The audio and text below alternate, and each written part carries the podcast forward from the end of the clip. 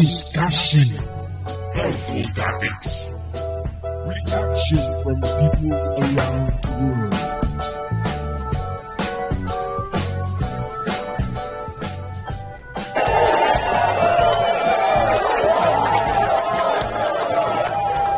Hello, magandang magandang umaga, magandang hapon, magandang gabi. Saan man kayo panig ng mundo? Sa ating ah, mga ka-farmers dyan sa Philippine Farmers Group, ah, maraming ah, salamat dun sa mga nag-add sa atin ha. Doon yung sa mga subscribers natin sa ating ah, podcast channels.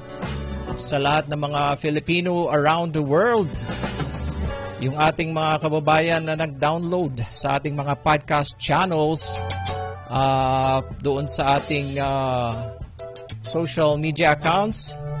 Sa Facebook Watch naka-live po tayo ngayon sa Philippine Farmers Group yung minamanage natin na ah, grupo.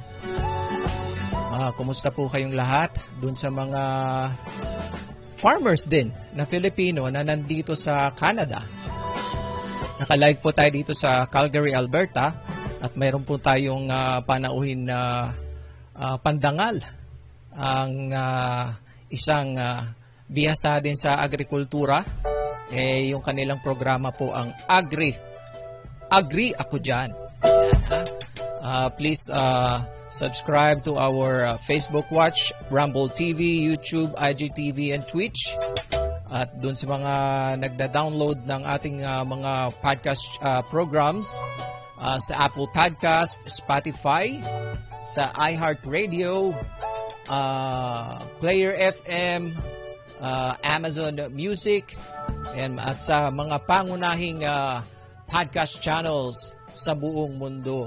Ayan, marami na pong nag-download. Ah, nakakataba po ng puso dahil ah, siyempre ah, yung suporta sa isang ah, alam mo yung isang ah, ah, mga programs or mga programs na sinusuportahan ng marami ay nakakataba po ng puso ha nakita ko yung statistic natin. So, nandito na po wag natin patagalin yung ating ah, guest ay naghihintay po sa kabilang ah, linya. Alright, ito po si Ami Boyko, ang host ng Agri Ako Dyan. Hi Ami, kumusta? Okay naman po, sir. Ano, good evening, good afternoon, and good morning po sa lahat ng nakikinig at nanonood sa atin.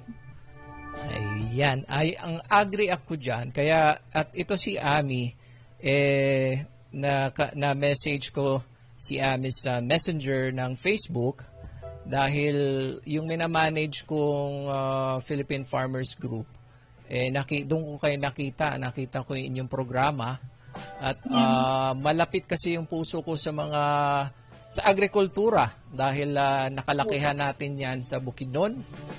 Yan. Hmm, Mm, mayroong kaming uh, farms. bukid. Oh, Opo. so kaya malapit yung ah, aking puso sa pagpa-farming. Ayun. Kaya naman ah, yung nabuo namin tong Filipino World Channel eh isa ang agri ako diyan sa napusuan naming ilagay doon sa aming page bilang katuwang na ip, para maipakalat ang mensahe sa ah, usapin ng agriku- agrikultura. Yan. O Ami, ah, kumusta? Mag ah, bumati ka muna sa ating mga tagapakinig at taga-subaybay. Ayan. Opo. Ah, yan, sabi ko kanina, magandang ah, gabi, tanghali at umaga po sa lahat. At maraming salamat po.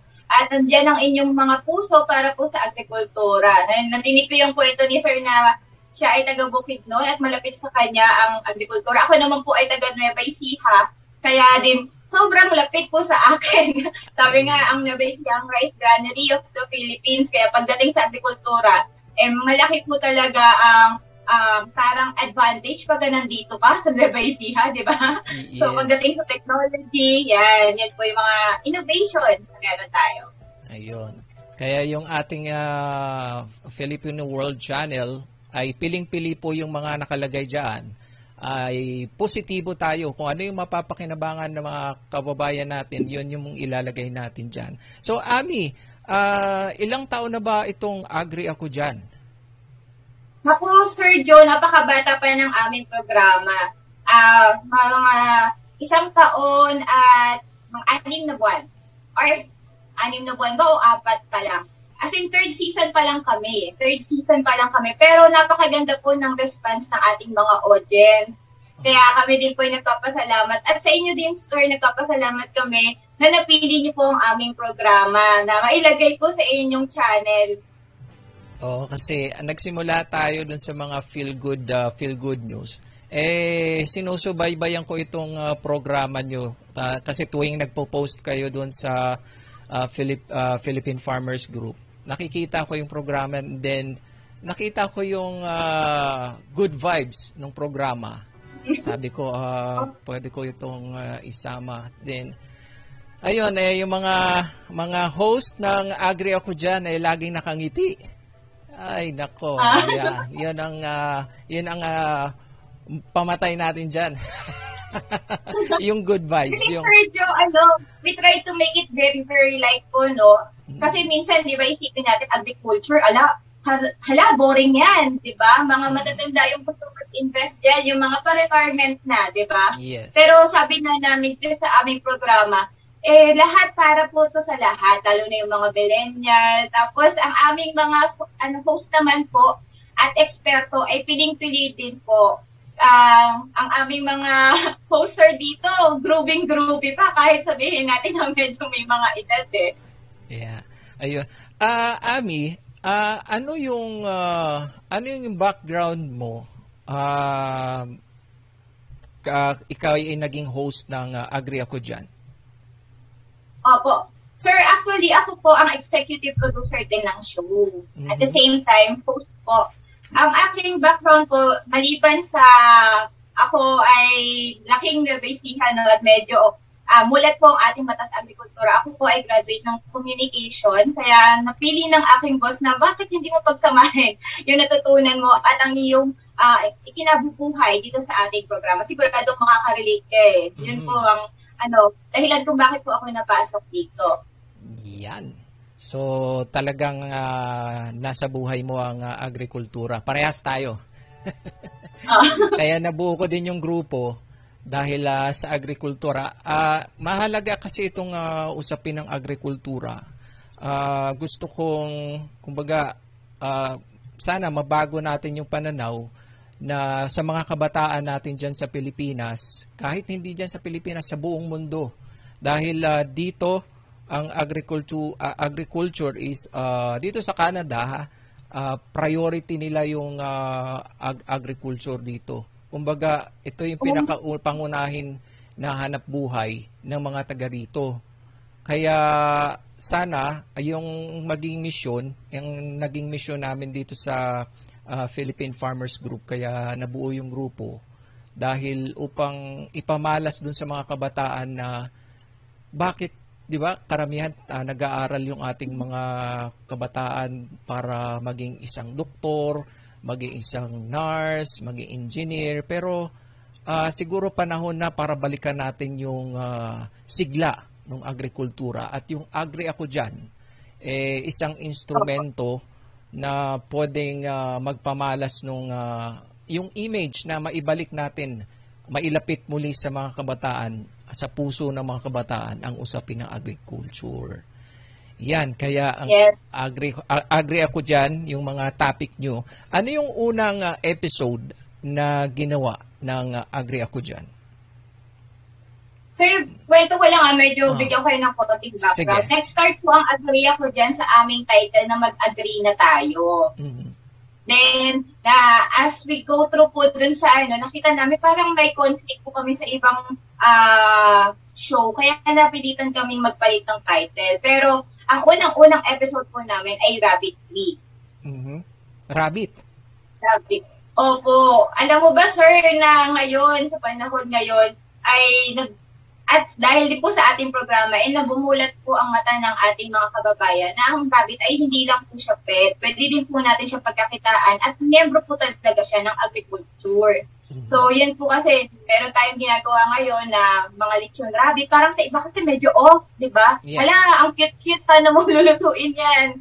Tas, eh, pero ang paliwanag po ng ating eksperto na host din, na si Doc Sosi, na siya nga po ngayon ang presidente ng National Rabbit Breeders Association dito sa ating bansa, na meron dalawa, ah, ibang klase ng rabbit. Meron po talagang pang meat type at merong pet type. So, Mhm. kung ako po sa inyo, balikan niyo po ang aming episode para lalo po kayong ah, mabigyan ng kaalaman dito po sa aming topic tungkol sa rabbitry. At ngayong sa season 3 din po, ay lalo pa namin pagagandahin yung mga episode namin pagdating po sa rabbit.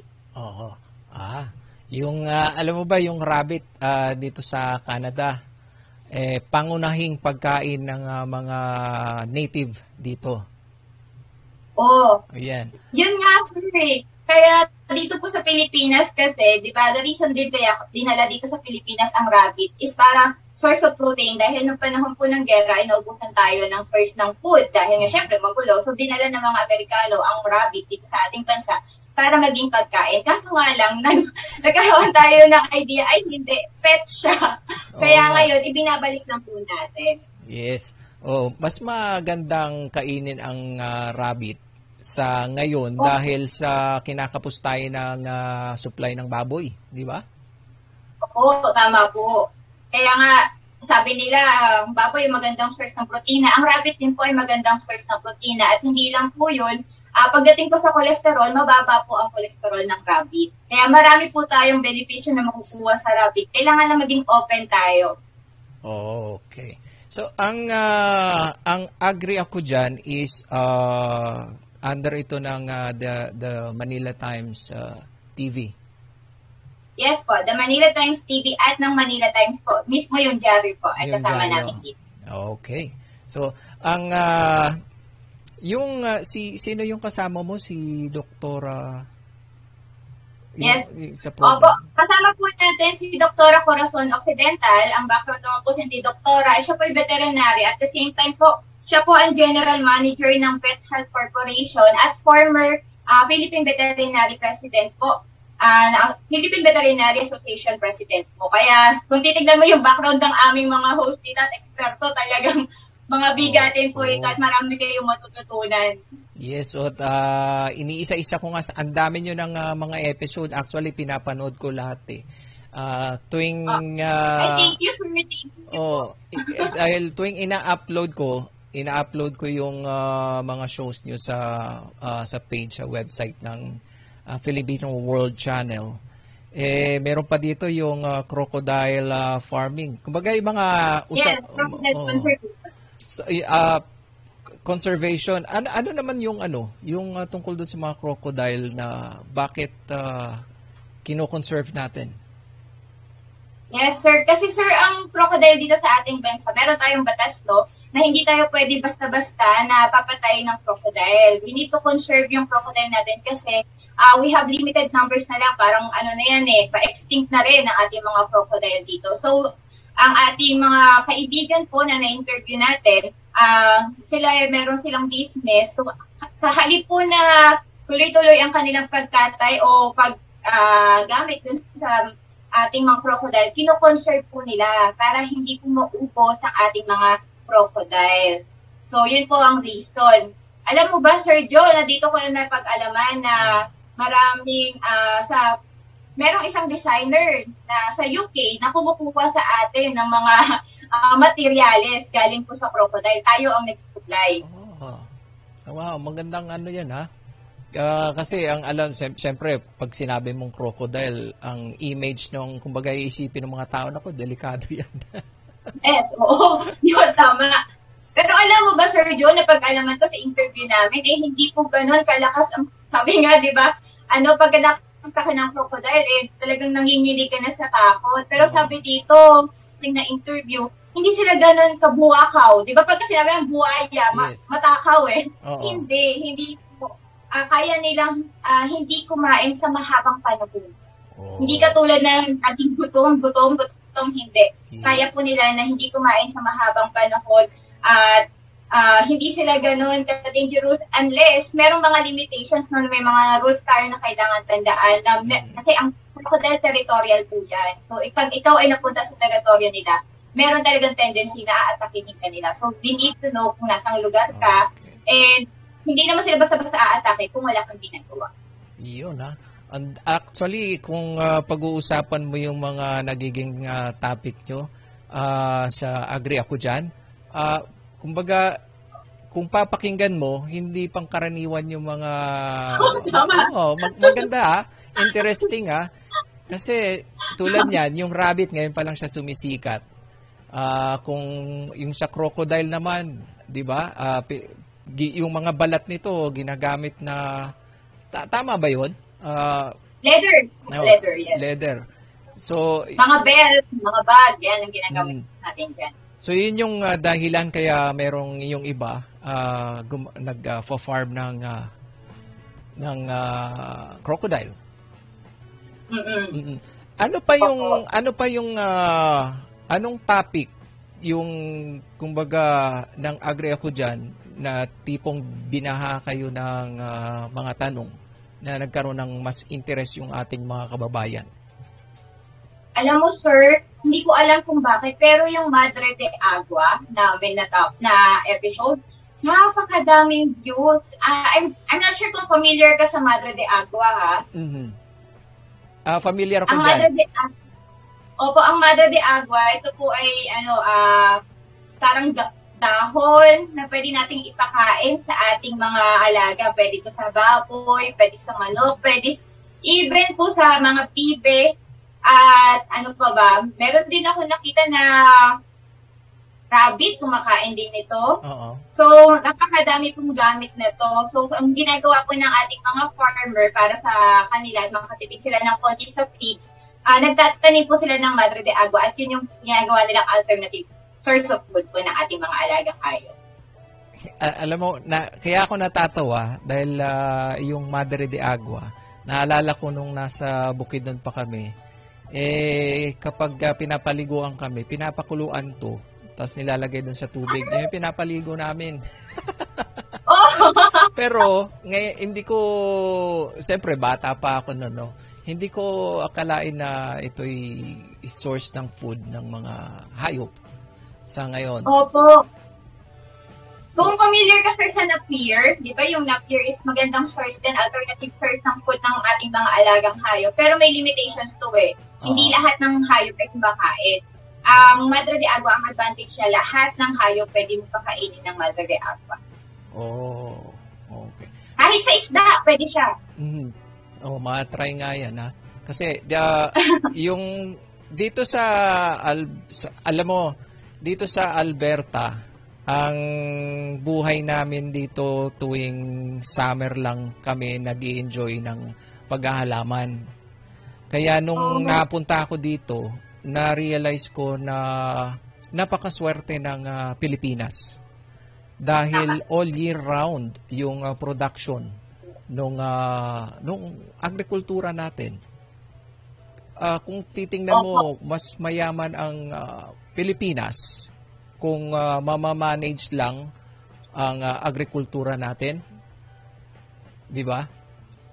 Ah, yun, yun din po ang ating reason, sir, kung bakit natin ginawa ang ating show, no? Para din po mamulat ng ating mga kababayan na may, may, may ano, may potential po, hindi lang potential eh, meron talagang pera sa agrikultura. Kung, kung sabi nga meron kami na interview, no? Ang ginagawa niya, ano, intercropping. After niyang magpalay, lalagyan niya ng kalabasa yung kanyang palayan. mhm. After ng kalabasa, palay ulit, talagyan niya naman ng pakwan. Napakasipag po nung ating na-interview galing sa Bohol at pinakita niya na hindi limitation yung maliit yung lupa mo para kumita ka ng tuloy-tuloy eh.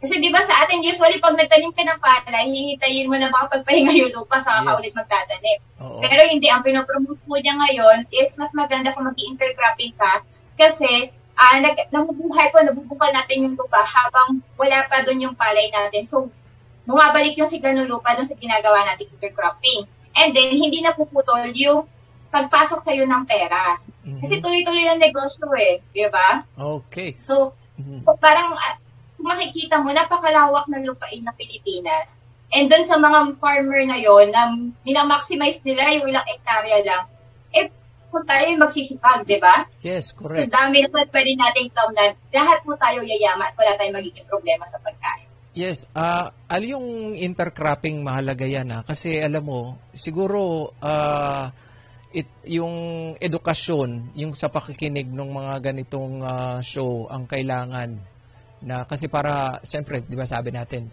ah, knowledge is power. Ah, Yes. pag pag sinabing dati yung mga ah, yung mga magsasaka natin ang alam eh magtanim lamang ng palay. 'Di ba? Ah, yung iba naman, ito lang yung tinatanim. Kaya yung siguro, panahon na para haluan natin ng mga variety ah, kung ano yung nauuso. Yung ah, ah, container, napanood ko rin yung container gardening. Oo. Bigyan mo nga. bigyan Yes, sir, maganda kwentuhan mo- nga ako doon. Opo, sir, marami tayong na-feature na container gardening do. Meron tayong na-feature sa Davao, si Sir Jojo Rome. Siya ang urban container gardening ah, father dito sa ating bansa. Oh. Ang gamit niya yung mga recycled materials, yung mga balde-balde. At minsan yung hindi lang doon na limit eh. Minsan meron pa siyang ginawa yung mismo Tetra Pak. Pero doon tayo mag-focus sa mga balde-balde. Oo. Ah, mina-maximize po nila yon at doon nila tinatanim yung kanilang pwedeng mga talong, mga lettuce. So, doon makikita mo na kahit na maliit yung space mo, ah 100 square meters is ang maximize nila, sir, na lagyan nila na Oh. napakadaming ah, ah, pananim. At take note po doon sa kanilang 100 square meters na yon ay hindi siya na-limit dun sa lettuce lang kasi tayo sanay sa green leafy, no? Dahil yun yung madaling tumubo, mga petchay. Meron siya sa mga fruit-bearing trees na nakalagay din sa balde. Oh, talaga ha? May mga herbs. At meron din po sa kanyang ginawang urban garden nga na yun, sa 100 square meters, eh meron din siyang fish pond. So, hindi na limit dun sa container. Ganon din po yung nangyari dito sa Quezon City. Mhm. Eskwelahan naman siya. Uh, urban container gardening din. Meron sila, sir, ng mga ubas sa kanilang ah, rooftop. Oh. Wow, ah. Yun ang power ng container, di ba? Kung titignan natin, eh, basura na lang yan. Wala na tayong pakinabang. Pero dahil nga dito, sabi ko, binumulat natin yung mata ng ating mga audience na hindi limitasyon na wala kang lupa. Kasi kung iisipin mo, meron kang isang galon, lagyan mo ng lupa, ilagay mo dun sa iyong taas ng rooftop mo, ay, nako, mabubusog ka sa lettuce. Oo. Oh, Pwede kang magsamgyupsal kahit araw-araw. At pero mga iba-ibang klase po talaga na-amaze ako doon sa eskwelahan na, na na-feature namin. Yung Mm. ubas, imagine sir, ang ubas ay merong mga ah, qualifications para tumubo pero napatubo po nila sa Quezon City pa. Di ba? Challenging. Urban container gardening po ang method na ginamit nila. Oh, alam mo yung mga knowledge na ganyan, kahit pa ulit-ulit na i-feature, kasi alam mo naman, di ba, ah, minsan may mga topic tayo na isang beses lang natin tinatalakay, pero pwede nating ulit-ulitin sa iba-ibang tao Yes. para maitanim natin sa sa isip ng ating mga kababayan, mga ka-farmers na ito pwede nilang gawin. Di ba? Sir, Yung- naalala ko lang, the reason kung bakit po pala si Sir Jojo Rome nag-start, ay pumunta siya sa bukid noon, tapos nakita niya na yung mga tao doon, sila yung nag, ano mo yun, ah, sila yung nagtatanim, pero pag bumili sila sa palengke, eh mas mahal po. Mhm. Oh. Yung binibili pa nila yung pananim nila mismo. So, kaya po siya nagkaroon ng idea na ba't hindi ako magtanim ng sarili ko? Food sufficiency, Yes. na hindi ko na kailangan pumunta sa palengke. Yun po yung idea. Oo. Ah, merong meron akong napanood sa Geographic Channel. Biro mo desierto. Pero Ah. y- oh, na na napanood mo ba 'yon?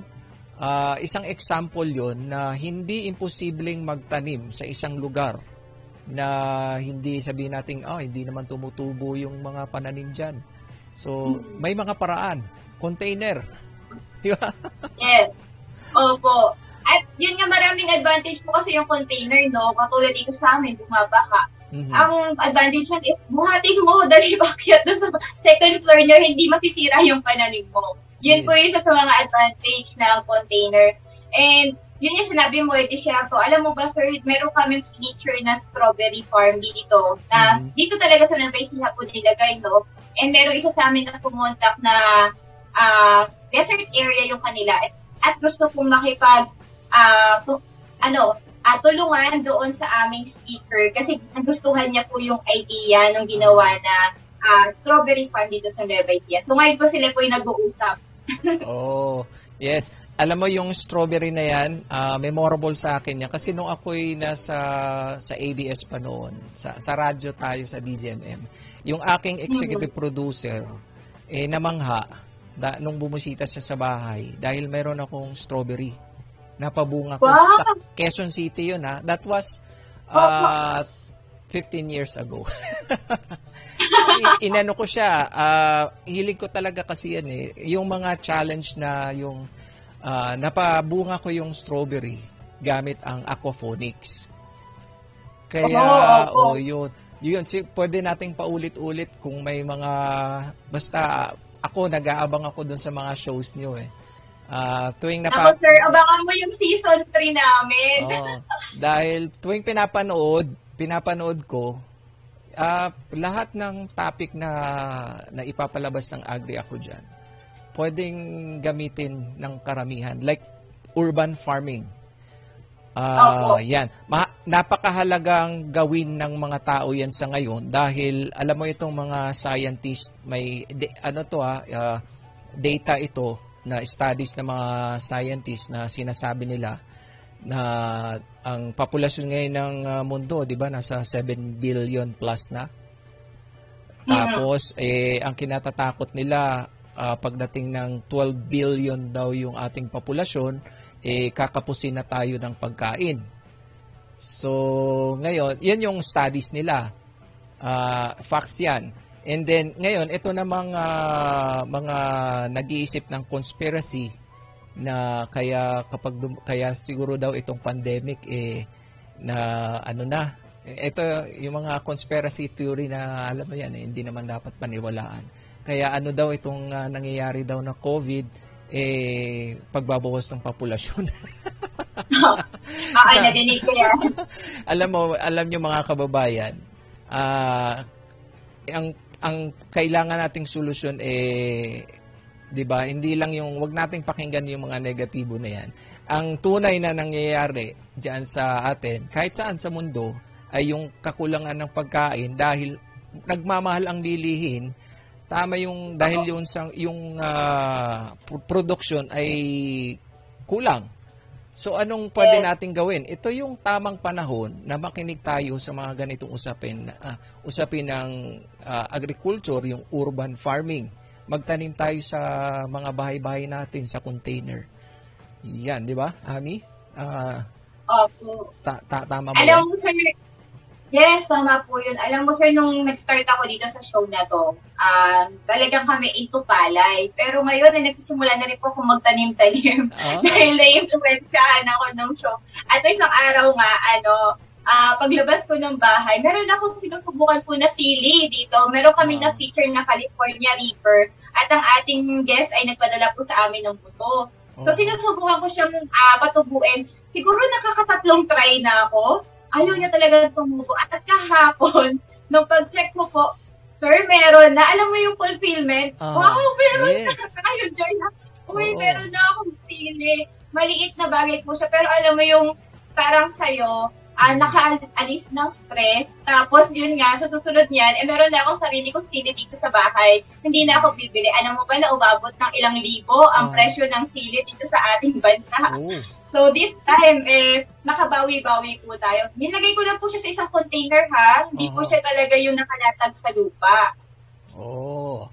May isa pa dyan eh. Alam mo yung ah, ah, kamatis, pwede rin sa container. Oo, sa container. Yung Yes, ano, ano sir. pa ba yung mahal dyan? Ah, yung green onions na kapag ginamit mo, pwede mong putulin yung ugat, tusok mo lang. Ilang beses ka makakapag-harvest nun. Di ba? Yun yung mga araw-araw na ginagamit ko sa pagluluto, eh, itanim mo. Sabi nga po, eh, ano, plant what you eat.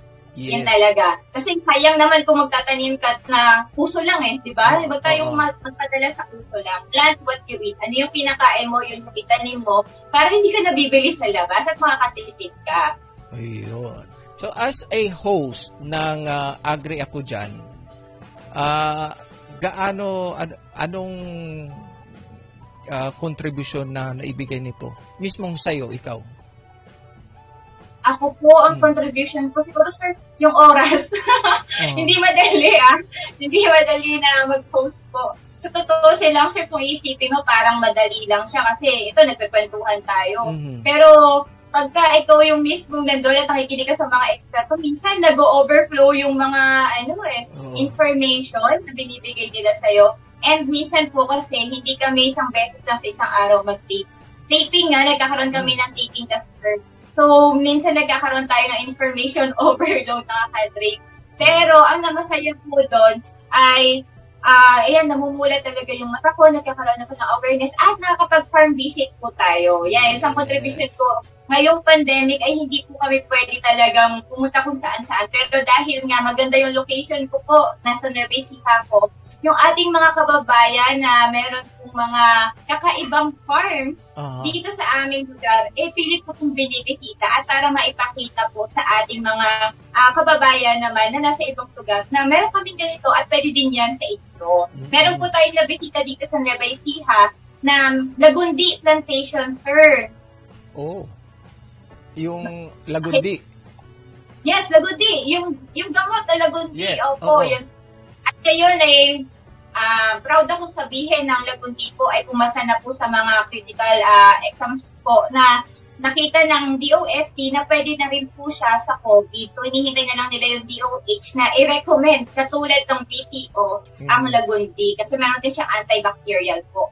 Ah. And then, meron din tayo, sir, dito sa aming lugar na ah, mga integrated farm.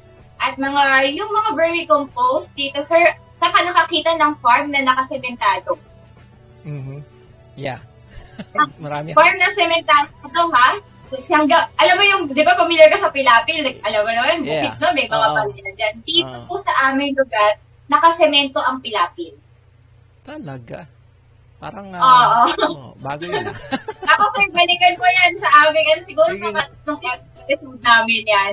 Ah, ako talaga nag, nag-aabang ako dyan. Alam mo, kapag ako'y nanonood ng ah, about ah, agriculture topic, parang yung mga balahibo ko laging nagtatayuan, hindi ko alam. La, yung, eto pa, Kasi, alam mo, yung Yes po. ah, na, may na-feature din kayong ah, coffee, kape. Yung, alam mo yung kape? yes, opo, Batangas. Oh. Itong kape, Yes, sir. 'di ba, in demand to Sir, sa yung, Oh, sige, go ahead. di, sige po, sige po, tuloy Oh. nyo. I- itong itong kape, ah isa sa, sa mga pinakamalapit din sa puso ko na puno. Dahil nung ako'y Mm. grade 3, nami, kapag ah, gusto ko ng pera, namimitas lang ako ng ah, kape dun sa kapihan ng lolo ko. And then, dinadry ko, ginigiling, tapos ibebenta ko. Nakakabenta ako ng 7 pesos. During that time, 7 pesos is seven- 700 pesos. Malaki, di ba? Ang yun.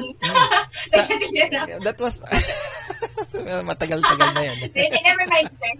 oh, iyo, yung ah, 'di ba in demand ngayon yung kape kahit saan. 'Di ba? Ito Oh. ito to ito isa sa mga negosyo. Ito yung isa sa mga negosyo ngayon na parang ginto. Ha, yung kape.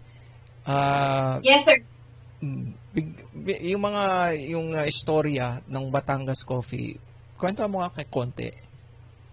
Opo. Sir, ang nakausap natin no tungkol sa kape, ah isa siyang hindi naman ganun kalaki ang farm no, pero sila yung mga ah ah, parang maliliit na farmer na naiwan. Mhm. Yun yung kwento dito, naiwan naman po sila.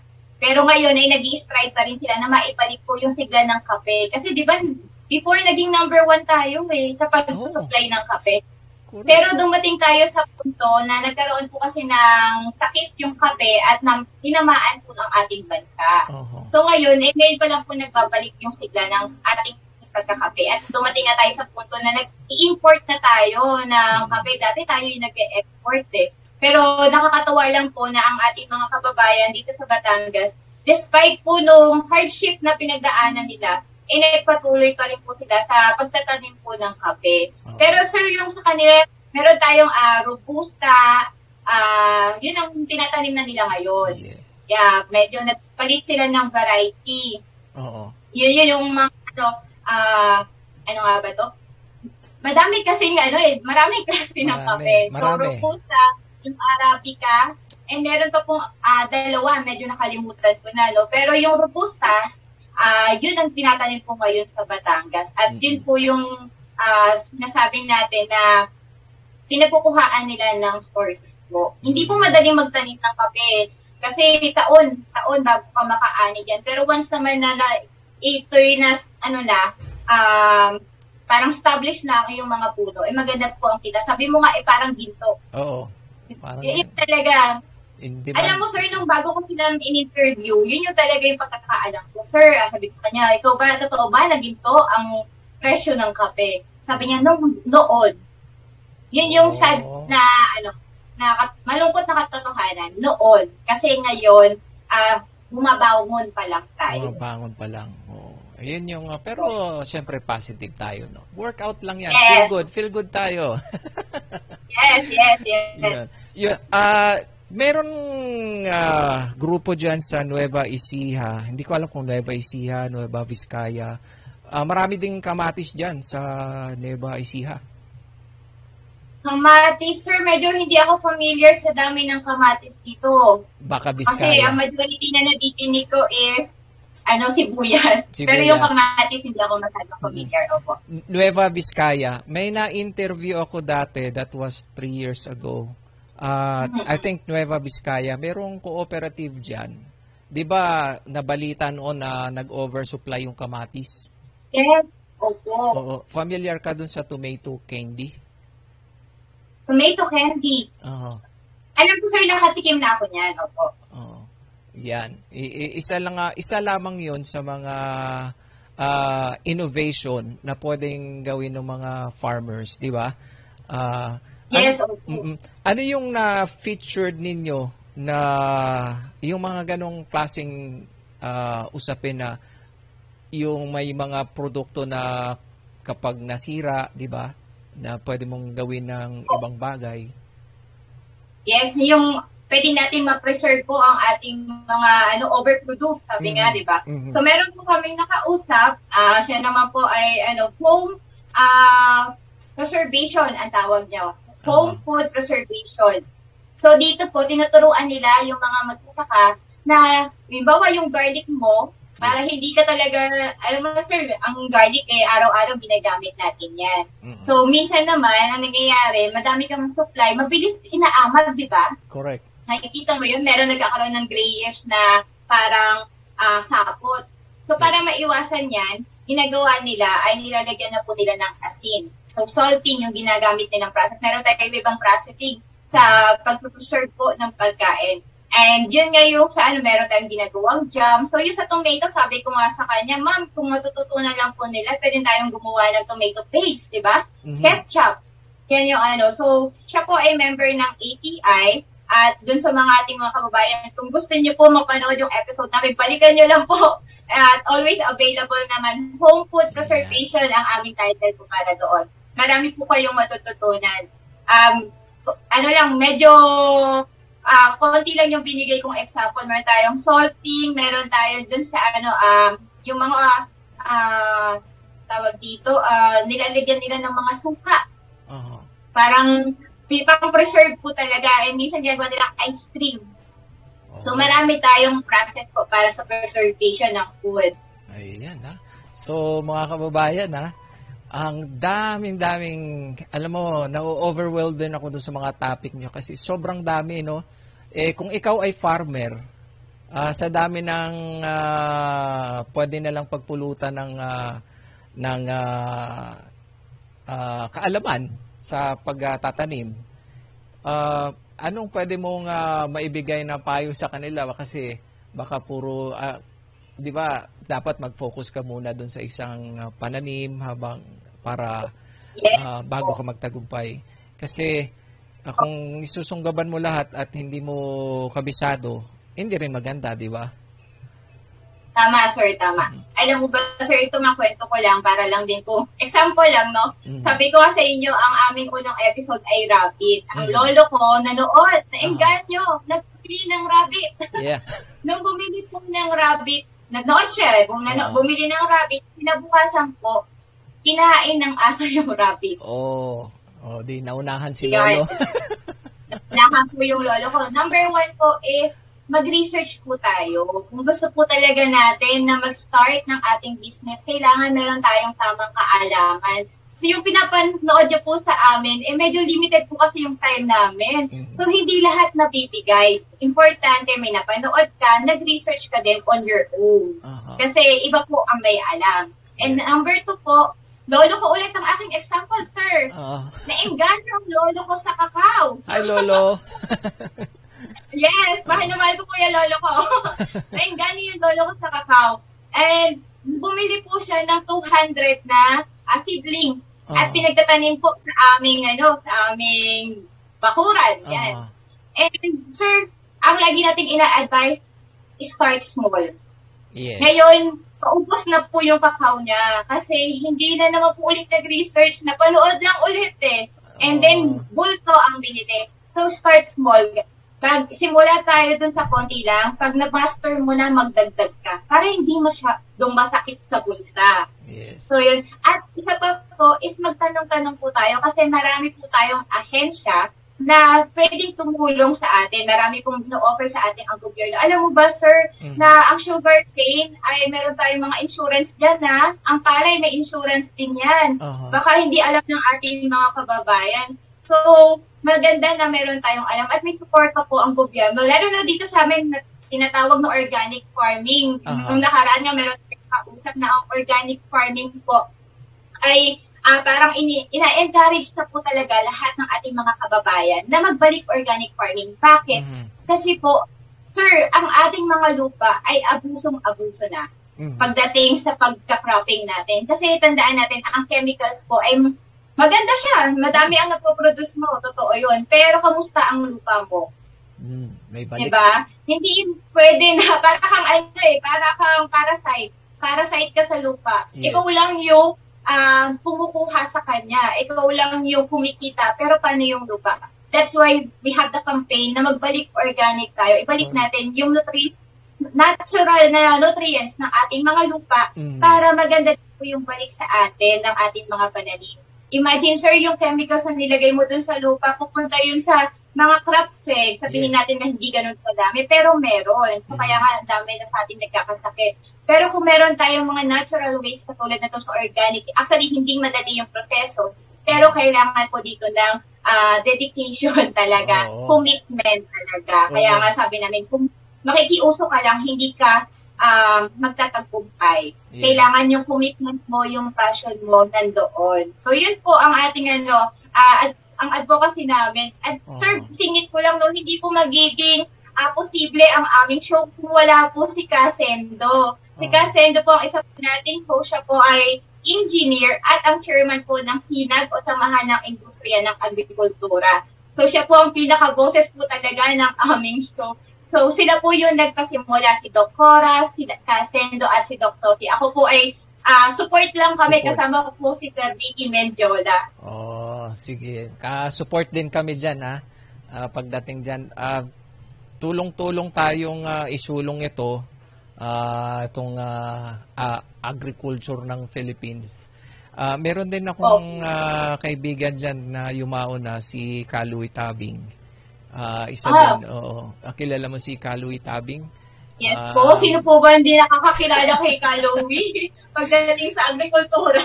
Oo nga eh, nakaka, nakakalungkot. Pero ah, isa siya sa mga nagbigay sa akin ng inspirasyon para isulong itong ah, pag-agrikultura sa atin bansa. Kahit nandito na ako sa Canada, ah, yung Oh. grupo natin, wala, ano na ngayon, di ba? Kahit saan ka sa mundo, magagawa mo na yung gusto mo. Ah, lal- itong ah, naging ah, itong ah, COVID ah, na nangyaring COVID may tingnan na lang natin yung mga na, na let's let's look forward kung ano pwede nating magawa. Ah, lalo na sa pagpalaganap na itong ah, katulad nitong programa ng ah, Agri Ako Dyan, di ba?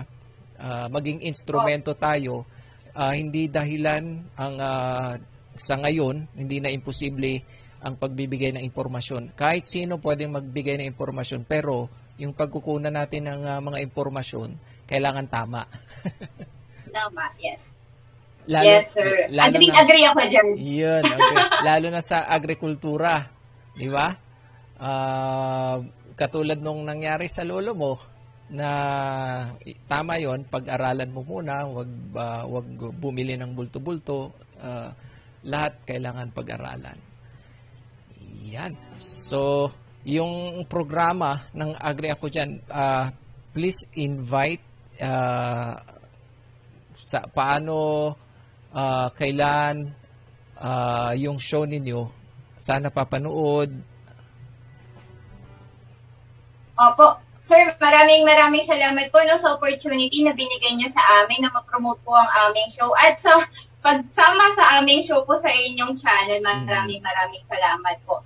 Ah, sa ating mga kababayan, naka-season 3 na po kami ng Agree Ako Dyan. At sabi nga po ni Sir Joe, eh, hindi po typical ng mga agriculture ah, ah, process at saka mga topics po ang meron kami. No? So kakaibang mga ah, proseso, pati mga topics ang sino-showcase namin dito sa aming show. Kaya sigurado po ako sa inyo na marami kayong matututunan. Katulad ko, ako po ay host pero mas marami po akong para akong ma-attend ng seminar eh. No? Oo. Kaya naanyayahan po kayo lahat na ah, manood po sa amin. This coming August, magkakaroon na po kami ulit, nag stream na po ulit kami via YouTube, Facebook, and Daily Motion. Ang target po namin ay ang lahat, worldwide po. Kasi ang informasyon po namin ay never po namin nililimit sa isang tao lang. Ang gusto po namin ay ipalaganap ang ah, kahalagahan po ng agrikultura. Tandaan po natin na ang agrikultura po ang backbone ng bawat bansa. Kaya kung sa ating bansa po na Pilipinas, eh meron tayong nakiklang agrikultura,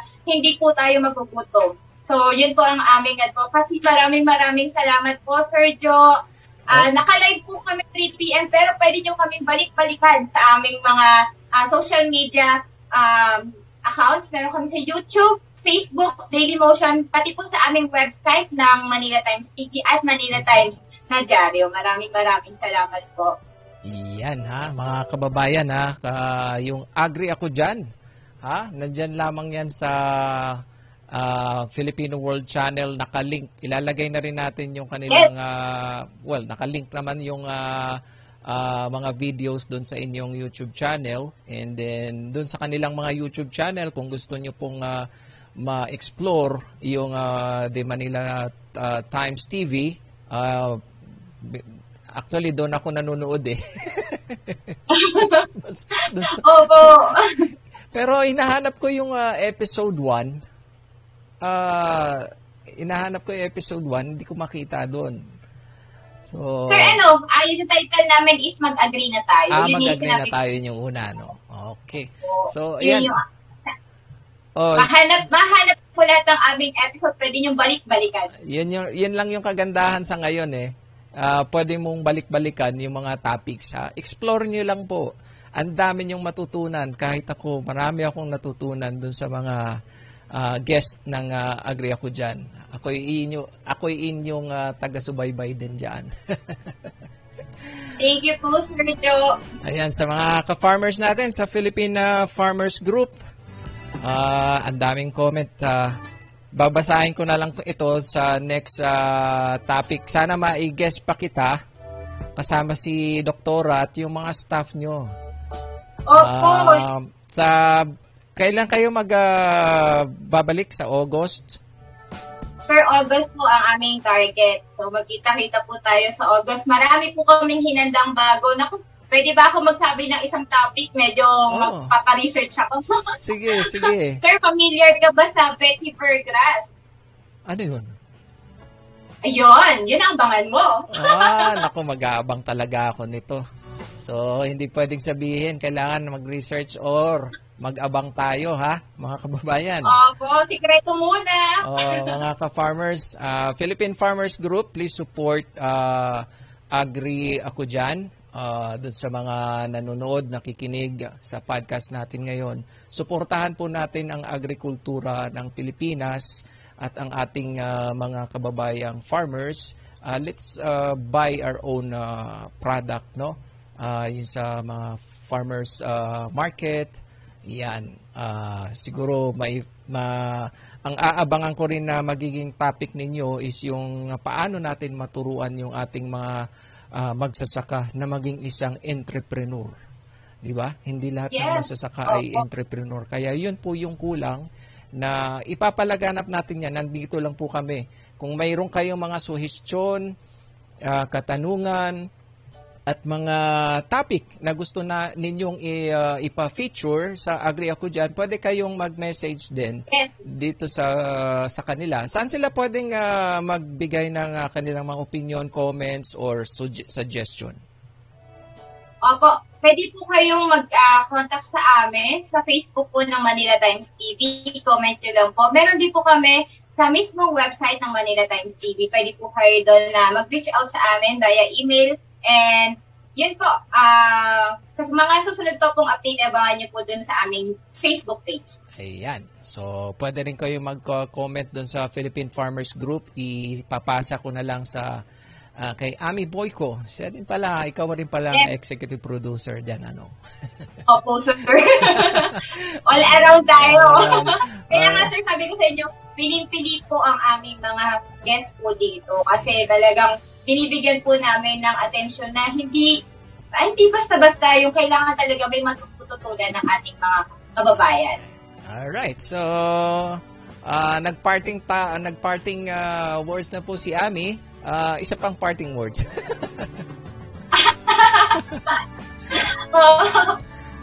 ano ba? Um, ah, yan, sir, sa mga kababayan po natin, ah, marami po kayong aabangan sa amin at sigurado po ako sa inyo ng aming mga speakers, ang aming mga guests ay bibigay sa inyo ng dagdag kaalaman, hindi lang po sa pag-agrikultura, pati din po sa pagnenegosyo. Kaya abangan niyo po yan. Maraming maraming salamat po. At Sir Joe, maraming maraming salamat po sa pagkakataon muli na kami makapag-promote po at maisama niyo po sa inyong channel. Maraming maraming salamat po. Alright, so yan mga kababayan, dito po tapusin natin natin yung programa. Tayo magabang ng mga topics ng ah, Agri Ako Dyan. August ha? Ah, bago mag-August, ah, sana mag-guest pa kita kasama si Doktora. Sige, sir. Oo. Opo. Sige, ayun para Ipilitin ko, sir, na maisama si Doc, saka si Doc Sophie at saka si Kasendo kasi sila po talaga ang Oo. core ng aming. Oo, para magandang usapan at ah, pagbubukas. Ah, kasi excited akong makasalamuha yung ah, behind the scene ng Agri ako dyan. Kasi, ayun, ah, abangan na lang natin. Ah, ang dami, sa dami ng topic, kukulangan yung isang linggong pag-uusap. Alright, so, Totoo. Kasi sir, araw-araw kami eh. Oo, araw-araw kayo eh. Alright, mga kababayan, ka-farmers sa Philippine Farmers Group, ang mga taga-subaybay ng Filipino World Channel, ah, maraming maraming salamat sa inyong suporta at dun sa mga sinusuportahan naming programa sa Pilipinas. Huwag po kayong magsawang suportahan ang sarili nating ah, ah, sarili nating ah, mga programa at ah, produkto ng Pilipinas. Alright, salamat po. Bye-bye.